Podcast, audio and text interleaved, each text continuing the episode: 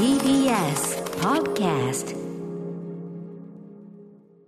はい、ということで、会話ね。やってまいりました。えー、恥ずかしながらなんですけどね、昨日ね、散々ね、いろいろこうリモートで、なんつってね、言ってるんですけどね。まあ、単純な話、私、います。えーそう、私今日絶対いないと思って。えだ第6スタジオ、います。はい。スプーンスプーンえしながら来たら、え、えーいるモネの帽子をかぶっている、えーと思って。先週すごくね、もうね、これでしばらくね、根性の別れだなんてことを言ってね。まあ寂しいなーって言ってたのに。えーいますね、これね。まやったー。あのね、まあ、あの、単純に、はい。あの、本当に特集とか、いろんなあれによっては、あの、ぜあの、本当に弾力的に運用ということを言ってますけども、はい。まあ、今日なんか、あの、ミュージアムグッズ特集。そう。たくさん持ってきてくださるらしいです物からね。もありますし、まあ、初めてのね、ゲストということもありますからね、こういう日はでもやっぱ来ればいいというね、なるほど。ことでね、やらして、恥ずかしいながらね、来ているわけだ何なんだってことは、どっちでもいいんですよ。え？ね、どっちでもできるってことなんですから。なんだっていいんですからねそう、なんだっていいのよ。そういうことでございます。これがほん、ね、GoTo という、ね。要は本当何が？何これが本当のとか、何も考えずに、何も考えずに言ってるだけですからね。これが本当のえ GoTo ええ気まずくなったんで言ってます。アフターシックスジャンクション After Six Junction. 7月21日火曜日時刻は6時今2分に向かっているところですラジオでお聞きの方もラジコでお聞きの方もこんばんは TBS ラジオをキーステーションにお送りしているカルチャーキュレーションプログラムアフターシックスジャンクション通称アトロークパーソナリティは私ラップグループライムスターの歌丸です火曜日パートナーの宇垣美里です。はいということでまあいろいろねリモートしたりしなかったりね、はい行ったり行かなかったりというねフレキシブルにやっていきましょう。GoTo したりしなかったりというね。GoTo、GoTo。これが本当の GoTo。ね。これが本当のって、大体それな、何が本当のっていうね。でってなっちゃうんですよねえー大体よくわかんないものが作ってるの皆さん、本当に気をつけていただきたい。和法ですね。つい言っちゃいますけどね。これが本当の和法というね。いやー、ということでね、えっ、とまあ、感染者数、ちょっとね、まだまだね、収束とかそういうのとはちょっとね、ね遠いところありますけどね、というところで、まあ皆さんいかがお過ごしでしょうかということで、お過ごしといえば、あのー九州、ちょっと最近あの、えっ、と、ここ数日あれのね、義援金のお知らせもしてないですけども、はいえっ、と、九州の大雨被害ね、まだまだもちろんね、ね大変なの全然全然ね、まだまだ続いてるし、正直まだ梅雨も明けてないという状況でねございまして。もう少しだとは思うんですけど。うんあと、から先ね、ちょっといろいろほら、あの、お住まいがね、全然ダメになっちゃった方とかそうで。すね。乾いた後の泥っていうのがやっぱり大変かなと思うので。で、まだまだ手が足りないところだと思いますので、はいこちらの現金のお知らせも引き続きさせていただきます。はい。JNN、JRN 共同災害募金では、被災地支援のため、皆様からの義援金を受け付けています。振込先は、三井住友銀行、赤坂支店、普通口座、956-2347。口座名は、JNN、JRN 共同災害募金です。皆様からお寄せいただいた義援金は全額日本赤十字社を通じて被災地に届けられます。詳しくは TBS ラジオのホームページをご覧ください。なお、三井住友銀行以外の金融機関から振り込む場合は、振込手数料がかかりますのでご了承ください。皆様からのご協力をお願いいたします。はい、といったあたりですね、そんな中ですね、まあ、世の中的には要するにそのどれぐらい緩めてどれぐらい締めるのかっていうのはね。難しいところですよね。もうね、ん。もはやね、だからその3歩進んで2歩下がるじゃないですけど、まあこれの我々のリモートもそうですけど、まあちょっと進んで、あ、まずいかなと思ったらスッと引くみたいな、もうこういうこうヒットアンダーウェイというかね、ね。うん、なんかこう、ボクシ試しつつですよね。そうね、ボクシングのフットワークじゃないけど、パンチ食らう、うまくこう致命的なの食らわないようにこうフットワーク使うという感じかなとは思ってるんですけども、ね。うん。うん。そんな中でですね、あのまあ宇垣さんにも嬉しいニュースとしてはですね、はい。えー宝塚に歌劇が帰ってきたということで。ありがとうございます。うん、130日ぶりに公演再開、まさに兵庫宝塚大劇場ね。えー、あ、お地元のあれも行かれてたんですか？言ってました、言ってました。うん大学生の頃なんか、それはもう、こっちの方が近いですから。ねああ、そうかそうか行ってました。よいいですね。えっと、先週金曜日におよそ4ヶ月ぶりに、えー兵庫宝塚大劇場の花組公演で再開がしたということでございます。で、東京はですね、東京有楽町の東京宝塚劇場は31日に星組公演、ね、原用の谷舞い降りた新生などで再開する予定。あの界隈もね、あのーやっぱり宝塚動いてないと、やっぱりだいぶガランとはしてますけどね。あの辺。たくさんその舞台がありますから、皆さんそれにあの見に行く方とか、その後お茶してみんなで、ね。あの、ここが良かったよねってお,、うん。お話しするとかが一つの楽しみ方、街の楽しみ方であったと思うんですが、確かに確かに。それがなかなかね、うん。できなくなっちゃって。まあまあ気をつけながらというね、うん、ことでね、まあ、はい。まあめでたいことではありますよまあね。舞台喋んないから。み座ってあ見てる人はねうスッてしてるんで、はい。やっぱね、だからライブとやっぱクラブだな、この間 DJ はじめちゃんね、ヒップホップ DJ はじめちゃん来た時にもやっぱりクラブっていうのは本当にね、もう密を求めていくようなところですから、そうですそもそもが。。ねはい。ライブとかもそうですよね。密を求めてバカやっちゃうところなんでね、はいこれはやっぱなかなか今後どういうかの形態になっていくのかというあたりそうん、確かに、私はライブに行った時に傷を負った覚えしかないもの。だってモッシュ派なんでしょ？モッシュ派、ダイブ派。うん、モッシュ派、ダイブ派。これだってまあ言っちゃえば密派、密な行為ですよね。まあもう当てていくわけ当てていくわけですもんね。ああ、ざだらけ。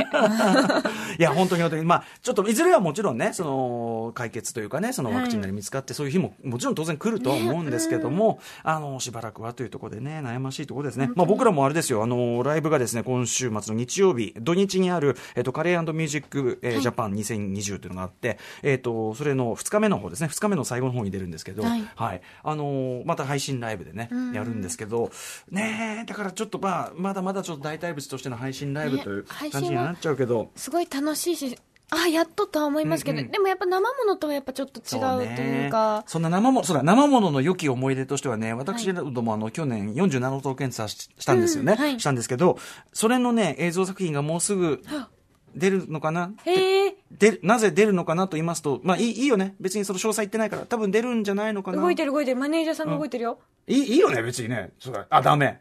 なんか、いいだろ俺のグループなんだよ。俺のグループのマネージメントしてくださってるの？あそう。じゃあね出るかもしれないし、出ないかも、出るかもしれないし出ないかもしれないんだけど万が一出た時のために、あのいわゆる副音声撮りみたいのを近々やるやるのやらないの やるのやらないのといった話を聞いたり聞かなかったりね。私あのね、オープニングがすごい好きだったんです。あの、いろんなところ行って、うんうん。あの、その道のりとかこう撮ってらっしゃったじゃなライブいですか。のね、はい。はいはいはい、あのーあれオープニングって言ったらいいのかな？はいはい、あの、あの要はその最後の、あれですね、そのはいはい。集大成、あの、だから、スタジオコースト。東京ではいやった時。ん？スタジオコーストじゃないか。東京の東京の、あれは。新、木場？あ、そうスタジオコースト、はいそうそうそう。あそこでやった時、そうですね、あの、全箇所回った映像がね。大好きでした本当ですか、うんでも、俺らあれ見てて、リハで見てて、おい、ちょっと絵面全部同じだな、つって。うんなんかね、一緒に旅したみたいな気持ちになりました。47箇所やりもやったり。だってさ、場所変わってもさ、またパッてこうライブ映るとおじさんが飛んでる。ライブパッてやるとおじさんが飛んでるって。角度がね、大割と一緒だったそうそうそう。大体カメラが同じ位置だからね、なんかね、あの、笑っちゃう。俺ら的には天丼的に笑っちゃったっていうのがありますけどでもいっぱい行ったんだなって感じしま行きしたよ。ましたよ。だからちょっとそれのね、えー映像作品というのが、ね、ぜひぜひ。で出たり出なかったりと。ね言ってないのと一えー緒。おおむね、もうこれはもう、この言い方とかで出ないのがもう出ないんじゃないですか、これは。嘘でしょ？ただ出る可能性。いや、わかんないわかんない。それ、出ない出ないと思って出た方が、これはね。確かに嬉しいかもしれない。出たーそっちの、なんか嘘の方が幸せになりますからね。そうそうそう。嘘ね、ドラえもんは帰ってこない。ね、ね、嘘は、なんだっけ、嘘8ですよね。うんそれ飲んで言ったでしょっていうね。そういうことかもしれませんから、かまあちょっとね、期待しないでね、待っていただき、ま、待てないでください。ね。期待しちゃうなあとね、じゃあね、ちょっと、割とどうでもよさげな話をね、しときますと、まあ、引き続きその、 Netflix とかでいろんなの見てるんですけど、はい最近私見始めたのがですね、えー、 Netflix のドラマシリーズで、 Space Force って、私見てないです。なんかあのうん画面にこうメニューにこう出てくるの分かります、はいはい。あれで、まあ、スティーブ・カレルが、まあね、おなじみスティーブ・カレル、えー出てて、この間もあのモーニングショーとアップル TV プラスのドラマが素晴らしいという話しましたね。はい。あっちは非常にシリアスな、どっちかというとシリアス、まあ、コメディ、コミカルな演技もあるけども、シリアスめな、えー、と作品でしたけど、こっちはもうドコメディで、えースペー。スフォース、スペースフォースってつまり宇宙軍なわけですよ。うん。でこれあのー宇宙軍ってアメリカのね、要するにその空軍、陸軍、海軍、宇宙軍なわけですよ。スペーえスフォース。あ、もうそんな、なんかた宝塚みたいな感じで入ってきてるってことですか？空組じゃないけど。宝塚の例えいります別に米軍の空軍、海軍で十分分かりやすいと思うんですよ。宝塚の例えを入れることで逆に分からじづらくなってる気がするのは私だけでしょうか。宇宙軍って言うから、あ、空組だって。えー、空組をね、星組なんかありますから、ちょっと上見ちゃうってなる。はいこれね、宇宙軍って、で、その、まあ、話は、その宇宙軍が開設されましたと。で、もともと空軍にいた、まあ、パイロット上がりの、その将軍のスティーブ・カレルが宇宙軍に配属されて、でまあ初めてできたところだから、その空軍の仲が悪いやつとかは、もうお前させんだろうと。ざ、ざまあなんつって。なるほどね。新しいところに行くとどうしてもね。そうそう。だし、その宇宙軍とかいるとか言われてて。その何と戦うの？んだし、その空軍の、空軍のその予算でやった方が効率よくないとかいろんなこと言われて、なかなかこう、居心地が悪い中で始めるというところなんですよ。俺ね、その普通にニュース見てて、いや、アメリカ、は宇宙軍本当に始まってるんですよ。あるんです。もうもう実在するんです、え宇宙軍で。アメリカ宇宙軍で誰と戦うの？これがですね、でもね、実際のところ、その衛星とかのあれをめぐって、はいまあ、ロシアとか、えー中国とかと、やっぱり覇権争いが早くも宇宙で始まっててで、アメリカ側、あくまでアメリカ側の言い分としては、その、ロシアとか中国が、その、宇宙空間というのを平和的にも利用する気がないようだから、それの抑止のために我々も力を強めなきゃ、まあ、どこ、もう全く同じ理屈ですね、まあ、地上の。みんなみんなそうですよ。はい地上の軍拡とか、まあ、あの、はいはい。まあ核の抑止力という抑止力という名の、はい。まあ、おなじみの理屈で、まあ、やってるわけです。まあ、それも本当、ある面は本当かもしれませんが。じゃあちょっとリアルに近づいちゃった話ってそうなんです。ことです。かなんだけど、これやっぱりその Space Force、Netflix のドラマはね、うん。あの、スティーブ・カレルやっぱり久々にもうドコメディっていうか、あの、しかもね、コメディのね、その笑いのノリがね、シンプソンズわかります？はいはいはい。シンプソンズの実写版みたいな、そういうぐらいの、結構ね、ブラックかつ、シュールめってこと？シュールめ、そう、あのね、ちょっと頭使う笑いでもあるというか、でもすっごい面白くって、例えばね、その、あの、途中で、まあ、あ僕はまだ頭の方で全部は見れてないんですけど、はい。あの、まあ、スティーブ・カレルがその将軍と、で、ジョン・マルコビッチが仲良しの、仲良しかつちょっとこう喧嘩したりする、喧嘩仲間友達みたいな科学者なんですよ。で、その、マルコビッチの方は毎回おしゃれにこう、スーツというかね、ジャケット着こなして、で、その軍人のスティーブ・カレルのもうデタラメぶりにへ、もう並行してる友達みたいな、うんざりしながらの友達みたいな感じのね。で、こうく、望遠鏡を覗いてたら、こう、あ、ちくしゃーなんか言って、そのスティーブ・カレルが何かなと思ったら、その自分たちの衛星を見てたら、あのーこれ、あれドラマの中の話だけど、中国のよりでっかい巨大な衛星がガーンって、まあ、わざとですね、わざとガーンってよ横切って、そのパネルをバコーンってこう切断していかれちゃうと。で、この、ま、マザファーみたいなね、ことを言って、で、こう対処しなきゃっていうんで、で、まあ、例えばこの回がめちゃめちゃ面白かったのは、対処しなきゃと。でも対処しなかったけど、パネルが切れちゃってて、あのパネルが動力源なんで動かしようがないんですよ、なんか言ってて。で、いやっつってね、そのあの宇宙、その衛星の中には、あの大統領がその国民受けを狙って乗せた、えっと、犬と猿が乗ってると。で、その犬と猿がキャッチボールしてる映像とかって、うわ、可愛いとか言って、これはね、でも可愛いだけで、これ大統領が、あの、大衆受けを狙っただけで科学的には全くないです、みたいなこと言って、で、よしっつって、じゃあちょっとチンパンに、ヘルメットをかぶせて、で、そのヘル、そのうまくその、しちゃんのコミュニケーションを取れば、チンパンにそのパネルを、その、修理させることができる、じゃないか、みたいなこと。を。で、その前にまずいろんなこうね、いろんな手があるみたいなこと言って、みんなでこう、ね、案を書いて無記名投票しろ、っつって、で、こうやって見てて、そのマルコビッチが、おい、っつって、このあの、爆破って書いたやつ誰だっつって、で、そうするとこう、ススティーブ・ガルが、いや、爆破って言ってね、バカにするけど、軍隊においては、おおむね爆破というのは、これはいい結果を生むんだ。大体、一番いい作戦は爆破なんだ、なんつって。で、ところでその爆破について説明できるやつは誰にいるんだで、しばらくシーンとして、ああ、俺だよ、俺っつって、スティーブ・ガル爆破なんだよとか言い出して、まあ、いろいろちあの会見が来るあれがあって、で、もうちょっとマジそうなね、そのパネル側になんか近づいてなんかするみたいな、太陽光を使ってなんかやるみたいな、そういうあのアイデアが出て、よし、じゃあそれで行こうってジョン・マルコビッチが言ったら、いやいや、つ俺はもうチンパン、チンパン作戦だね、つって。で、スティーブ・カレルが、がまあ、そのチンパン。で、そのチンパンは、こう、あの、手話でこうやって、コミュニケーションを取るわけですよ。はい。で、こう画面を映すと、こう、チンパン君がですね、こう画面見ながら、こうやって、こうやって一生懸命、お猿さんがお猿さんが、お猿さんがこう手話でやってるわけ。で手話でやっても腹減ったとか、あとなんかちょっとこう、まあ、性的に非常に欲求を感じているとか、そういうことをこうやってやってるわけです。伝えられてもね。でうん。で、ああ、辛いね、なんつって。で、でもね、つって、とにかくそのヘルメットをかぶって表に行って修理してくれとかってやると、そうすると、表に出たら死ぬかこう、チンパンがやって、で、国家に対する忠誠がないのか、お前は、かなんか言ってんだけど、ないや国家に対する忠誠という概念はないんですね、チンパンは。つって、よし、じゃあ、あの、食べ物の危機だって捨てろ。食べ物の危機っつったら、こうやって、こうやってヘルメットかぶり出して。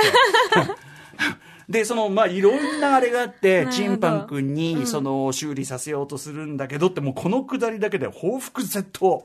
本当にコメディですね。めっちゃおかしい。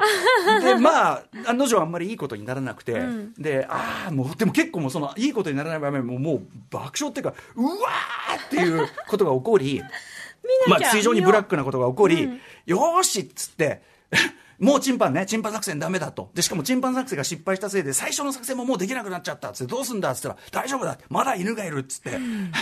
で、船内をパッて映すと、っていうところのね、こうめちゃめちゃブラックジョークな感じとか、すごいやっぱシンプソンズっぽいとか、シンプソンズとかそうサウスパークとか、ああいう毒っ気の効いた、ちょいシュールも入ったコメディの近くって、気になります。うん、と同時にそのやっぱ宇宙軍っていうですね、まあ本当にタイムリーなと言いましょうか。うんうんはい。実際にあるところですからね。うん話題もあって僕ちょっとまだねあの序盤の方しか見れてないんですけどこれめちゃめちゃさすがアメリカコメディのすごくなんていうかな頭いい感じな部分っていうかネットフリックスあとスティーブ・カレルはそのモーニングショーっていうやっぱそう、僕からすると超ド級の傑作にあれだけ出ててその次にもうこれ自分の企画でやってるらしいですけど、うんそうなんですねうんやってもうなんか向こうのね役者さんってあのリース・ウィザースプーンスさんとかもそうだけど、もうこれの次にもうこれみたいなさ振り幅すごいですよね。うんずっと同じ役っていうのがあんまない。そうそう振り幅もすごいしなんだろうやっぱりすごく働きますよね、うん。なんかそこがすごく感心しちゃいますねこれね。はい、えー、ネットフリックスのドラマシリーズ「スペースフォース」まだ僕も序盤ですけどあのたったね30分程度の1話程度で。あ、そうなんですか？じゃあうん結構短め。そうそう。だから気楽へにー。なんか他のねあの重苦しいやつに疲れたらちょっと見るとか、うん。そういう感じも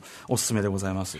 おすすめといえばねこの番組であのしつこくですね本当に結局のところ結局のところまだこの話してますけど あの、えーえーミステリーアドベンチャーゲーム、はい。テレビゲームですね。リターン・オブ・ジ・オブ・ラディン。これあの主に木曜日とかにねこの話して、でうないさんがもうとにかく悔しいからやると始めて、えー先々週始めて、はい。えー先々週どこまで行きました？9, 9人ですとで次、うん翌週翌週やってどんぐらいやりましたか？えっと9人です 進んでないやないかい。えー非常に詰まっていると。で、でも考察、彼女彼女の大好きな考察サイトを見ずにですね、頑張って。そういうのがあるんですねはい。で、オブハラ、オブラ僕らの通称オブハラ、ね、オブラディンあの、要するにアアドベンチャー、まだミステリーをね、解けていない人を解けた側が、えー、うりうりうりとね、なんで怒んないの？とかね。ひどいね節穴ってこういうことかなとかいろんなこと言っていじめるという、絶対にみんなには、皆さんには真似していただきたくない、オブハラ。はいえーこれをですね、まあ、やって、で、その、あうないさんがですね、とにかく、も先週の木曜日にね、各曜日のパートナーもやってくださいと、振り返りで。はいえー山本隆明さんもやってください、そして、えー宇垣さんもやってください、なんてことをおっしゃってて、ところが宇垣さんはね、いち早くね、実は先週の時点で、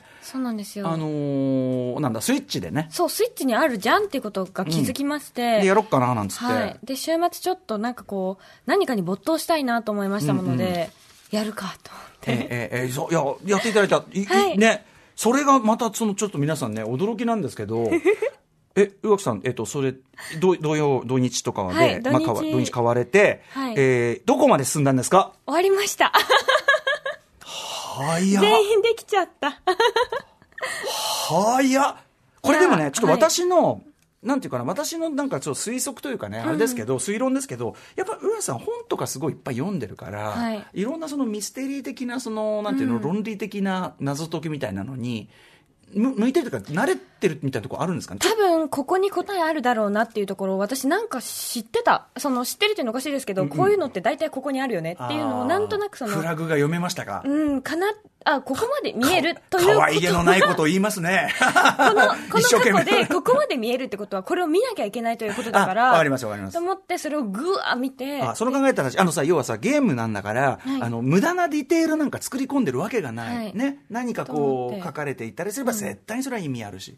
しかもなんかいろいろこう、まあメモ代わりにあるでしょ？なんかこう、そうなんです。あいいいか悪いかわからないんですが、私、ええ。あの、iPad を持っておりますので、ええ。で、あの、テレビ画面でやってたんですけども、あの、テレビ画面をカシャカシャカシャカシャ。スクショ代わりに撮ってよくわかんない言葉でなんかん。喋り始めたらそれもカシャ、うんうん。字幕が出るので,、はいはいはい。でそれをググって、うんうん。はいこれ何人って。あでもね、そのメモ取りとか、その外側のデバイスでね、調べたりするっていうのは、これ全然推奨されてることなあので。大丈夫ですか、はいはい。そのあのなんかこうメモんなんていうんですかノートにメモじゃないから、ええ。若干のズルみたいな気持ちになりながらも考察サイトよりはいいですからね。絶対覚えられんと思ってあの、なんですか全員の顔が書いてる、あの、うん。名簿とか絵とかを写真に撮って、同時に見比べると確かに見えてくるものあると思うんで、あの、なかなかそれは頭がいい方法ですし、あの、とにかく最速の部類ですよ、それは。12時間程度っていうのはね、これね。まあ多分その見てる時間よりもその自分のメモを見てうんうん考えてる時間の方が、いやいやいやいやパズルですねあれはパズル、パズル、パズル、パズル。だから、まあ、宇垣さんのそういうある意味、その、論理的なというかね、消去法とかでやってきますから。そうですねはい。そういうあたりも向いていたのやらというあたりで、いや、これはね、さっきね、ちょっとね、オブハラどころか、オブハラを仕掛けようとしたら逆に、あの、逆襲されたっていうかえ、ギャフンと俺たち、だって、古川さん、構成作家古川さんがどれだけかかったと思ってるんですか、あの人。あの人がどれだけかかったと思ってるんですか。あれ多分毎回帰ってたら絶対にすごい時間かかあの、ります集中してね、はい。週末で集中してやるといいかもしれないですね。つもうもう一回かないし2回しか見ないこの記憶はっていう気持ちでやらないと、うんうん気合を入れて。私多分その毎回同じところに行くのがもう多分無理で酔っちゃうというあかちょっとね 3D 酔いもあるかもしれない、い、やでもまああのーあれでしょ？うその全くね現実世界と頭は確かに使うんだけど、はい。全く現実世界と乖離したあ方向に頭をすごく使うから実はこう気分転換というか。すごいあの良かったです。あの、うんうん。あっという間に時間が解けちゃって、はいはいはい。あらもう夜みたいな。ハマっていただいてハマっていただくのと同時にやっぱり宇垣さんのなんていうかノースペックと言いましょうか。いやいやいやいや。いやあーれは iPad あってマジでよかった。さすがやっぱり総裁ですね。宇垣さんが宇垣さんが制作作った方がいいんじゃない？違う違う。総裁だけに。これが本当の。これが本当の。関門で使います。はい、ということで今日のメニュー紹介いってみましょはい。6時半からのカルチャートークはアニメ評論家の藤津亮太さんに7月から放送の注目アニメをご紹介いただきます。う。そして7時からのライブダイレクトは番組初登場、えーヒップホップアーティスト、シンガーソングライター、まあ私のまあ直接の後輩でもあります、えーペスさんと DJ ノンさんとの音楽ユニット、ブラボーのライブです。7時40分頃からは新概念提唱型投稿コーナー。何かが始まる音がする YOKAN 予感。そして8時台の特集コーナービヨンドザカルチャーは？ミュージアムグッズは映画におけるエンドロールだミュージアムグッズ最高かよ特集 by 大沢夏美さん。やったー。まあ我々ね美術館博物館行くのはもちろんね大大好物なんですけどそこで売られている記念品最近はミュージアムグッズと言われるこれら、えー劇的に実は進化しているの皆さんご存知でしょうか、えー定番のポスカートカードやクリアファイルこの辺はねまあ昔からありますけどね。えーマスキングテープ確かにマスキングテープ今充実してますね。とかねいろいろある文房具類食品やアパレル。僕なんか大体キャップとかあると必ず買ってしまいますんで今日はうんっ今日はミュージミュージアムグッズじゃないけど、あの、モネのね。可愛いですねはい、ニニューエラのモネモネの帽子かぶってますけどね。えー、多種多様なグッズが今いっぱいあるわけですね。しかもそれも非常に可愛い、出来栄え映えるんですと。えーしかし、ただ可愛い、映えと燃えじゃくるだけではもったいない。えー今夜の特集ではミュージアムグッズの真の楽しみ方と、博物館とミュージアムグッズの奥深い関係について、ミュージアムグッズ愛好家の大沢夏美さんにお話を伺います。番組への感想や質問などリアルタイムでお待ちしております。アドレスは歌丸アットマーク tbs.co.jp 歌丸アットマーク tbs.co.jp まで読まれた方全員に番組ステッカーを差し上げます。そして番組ではツイッター、LINE、インスタグラムを稼働中。ね、大雑把に SNS と言いますが、それぞれに機能性も違いますし、はいお役立ち機能も違いますからね、えーそれぞれフォローをお願いいたします。それでは、アフターシックスジャンクション行ってみよう After Six Junction.